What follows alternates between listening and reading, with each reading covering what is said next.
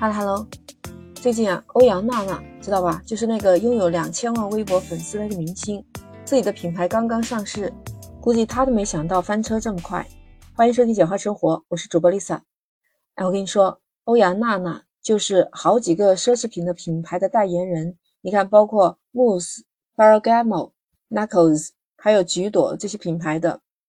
那自从他自己要创立一个新品牌，也受到了圈内的好友还有粉丝们的关注。他成立了个人家居品牌 Nabi，是最近正式通过了微信小程序上线发售的首个云朵胶囊新系列，包含有卫衣、长裤、睡衣、浴袍、袜子、眼罩、围巾，还有玩偶，总共有八款产品，售价是在一百四十八元至九百八十八元之间。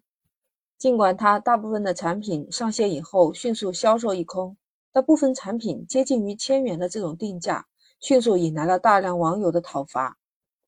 其中一件浴袍标价九百八十八元，如果包邮还得要九百九十九元，目的可能是需要大家多买，这样包邮才划算。但是媒体透露，欧阳娜娜的浴袍制作成本不到百元，这不是暴利行为吗？她的这个浴袍很普通，就是一个纯白色的。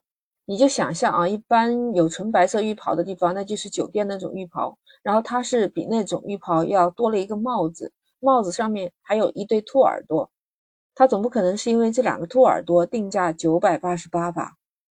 而且啊，报道说这个浴袍不是百分之百的纯棉，而是百分之八十六的聚酯纤维。你知道聚酯纤维是什么？就是我们以前说的涤纶。就是很差很差、最低档次的一种面料，那种不值钱的。有一位纺织工厂的负责人，他就暴露说，聚酯纤维材质的毛巾成本价只有零点零三五一克，那算下来一千克也就只有三十五元。浴袍的成本价大概也就是在五十元一件。咱们家也有纺织厂出来的，我就问过，这种涤纶确实很不值钱。那有可能它有一个自创的品牌，那就这个 logo 的品牌价值。那如果按照这么算的话，那它这一件生产的成本大概也就是在六十块钱左右，然后加上 logo，加上它自己的包装设计、品牌授权，一般普通的品牌在电商平台上卖出去，按照市场价来说，一件最多也不超过三百元。那也意思就是说，九百八十八的欧阳娜娜品牌。中间差价是六百八十八元，是普通售价的两倍哦。而且你知道吧，我身边专业的服装厂的朋友他就说了，像这种啊贴身的啊睡衣或者是内衣之类的，一般都是要求纯棉的。他选择用涤纶材料制作，确实有点不厚道。这样的面料会伤害到皮肤。你看，我们所有的内衣都是写的纯棉，包括毛巾也是。你去用，只要是有一点点成分不是纯棉的那个毛巾啊，你打湿以后想把毛巾拧干，它都不怎么拧得干的那种。而且那种毛巾洗在脸上，对皮肤伤害也很大。所以平时我们买东西的时候，像这种贴身用的、贴近皮肤用的，都是写的纯棉。那你看，真的很多网友就认为欧阳娜娜这个材质的品牌怎么好意思卖得出手？价格这么贵，材质又这么差，那这是在割韭菜吗？网友还爆料，之前欧阳娜娜在她自己的 vlog 里面透露，打造一个品牌花了她三年的时间，包括选这个名字，然后找一个最舒服的面料。没想到这个面料居然是聚酯纤维，这种布料是最廉价低廉的人工化纤呢。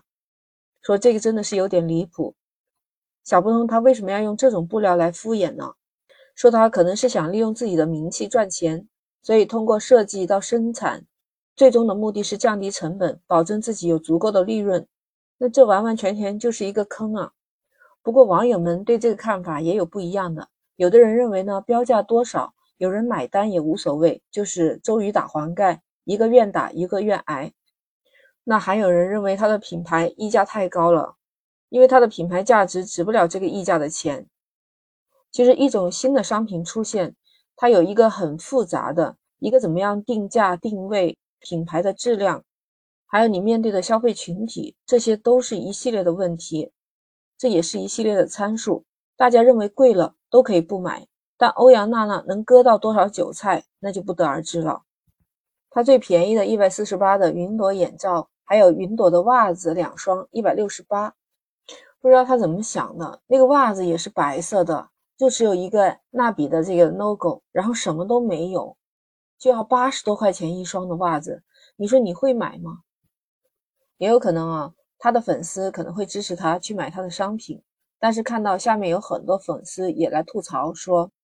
哎呀，这个毫无设计感，就是纯白色。我还以为会有他的手绘图案什么的，纯白的要卖这么贵，有点离谱了。还有的网友就说了：“你太看得起粉丝的消费能力了吧？”还有人吐槽说：“真的会有人花一百六十八买你那个带 logo 的袜子吗？多十块钱都嫌贵。”不知道欧阳娜娜真的是对服装一点概念都没有，还是她被别人坑了？比如说，像做一个新的企业或者做一个新的品牌。对这个品牌的定位方向、设计啊，甚至打版、定面料，都是有严格的考究的。那他所谓的自己经历了三年呕心沥血的成果，就是这个样子。也难怪自己的粉丝还有网友们在底下纷纷吐槽。商品的定价其实毕竟还是由市场来决定的。如果没有人买你的商品，你定的再高，那也是滞销。有网友就调侃说：“欧阳娜娜办的那个艺术展的门票才四十二，那无论是怎么样支持还是纯好奇，这个钱大家都还是付得起。但是支持或者好奇他的这个自创的品牌，那至少要得花一百六十八元买两双袜子，还不包邮。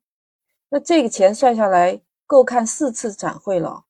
按照现在这个状态来看，他要成立自己的品牌，而且希望做长久的话。”那他真的还需要好好的磨练磨练，商场如战场嘛，毕竟你的个人名气只能打开你品牌的第一步，但是真正有多少人能够持续支持你的品牌，喜欢你的商品，这是一个持久战。所以开设个人品牌，售卖服饰也好，售卖其他的东西也好，隔行如隔山，有粉丝也只能证明你的起步会比别人高。那至于能长久的做下去一个品牌，能持续多久，那得要看他自己的经营能力了。要做好自己的品牌，不是一蹴而就的。不知道你怎么看呢？欢迎评论区留言。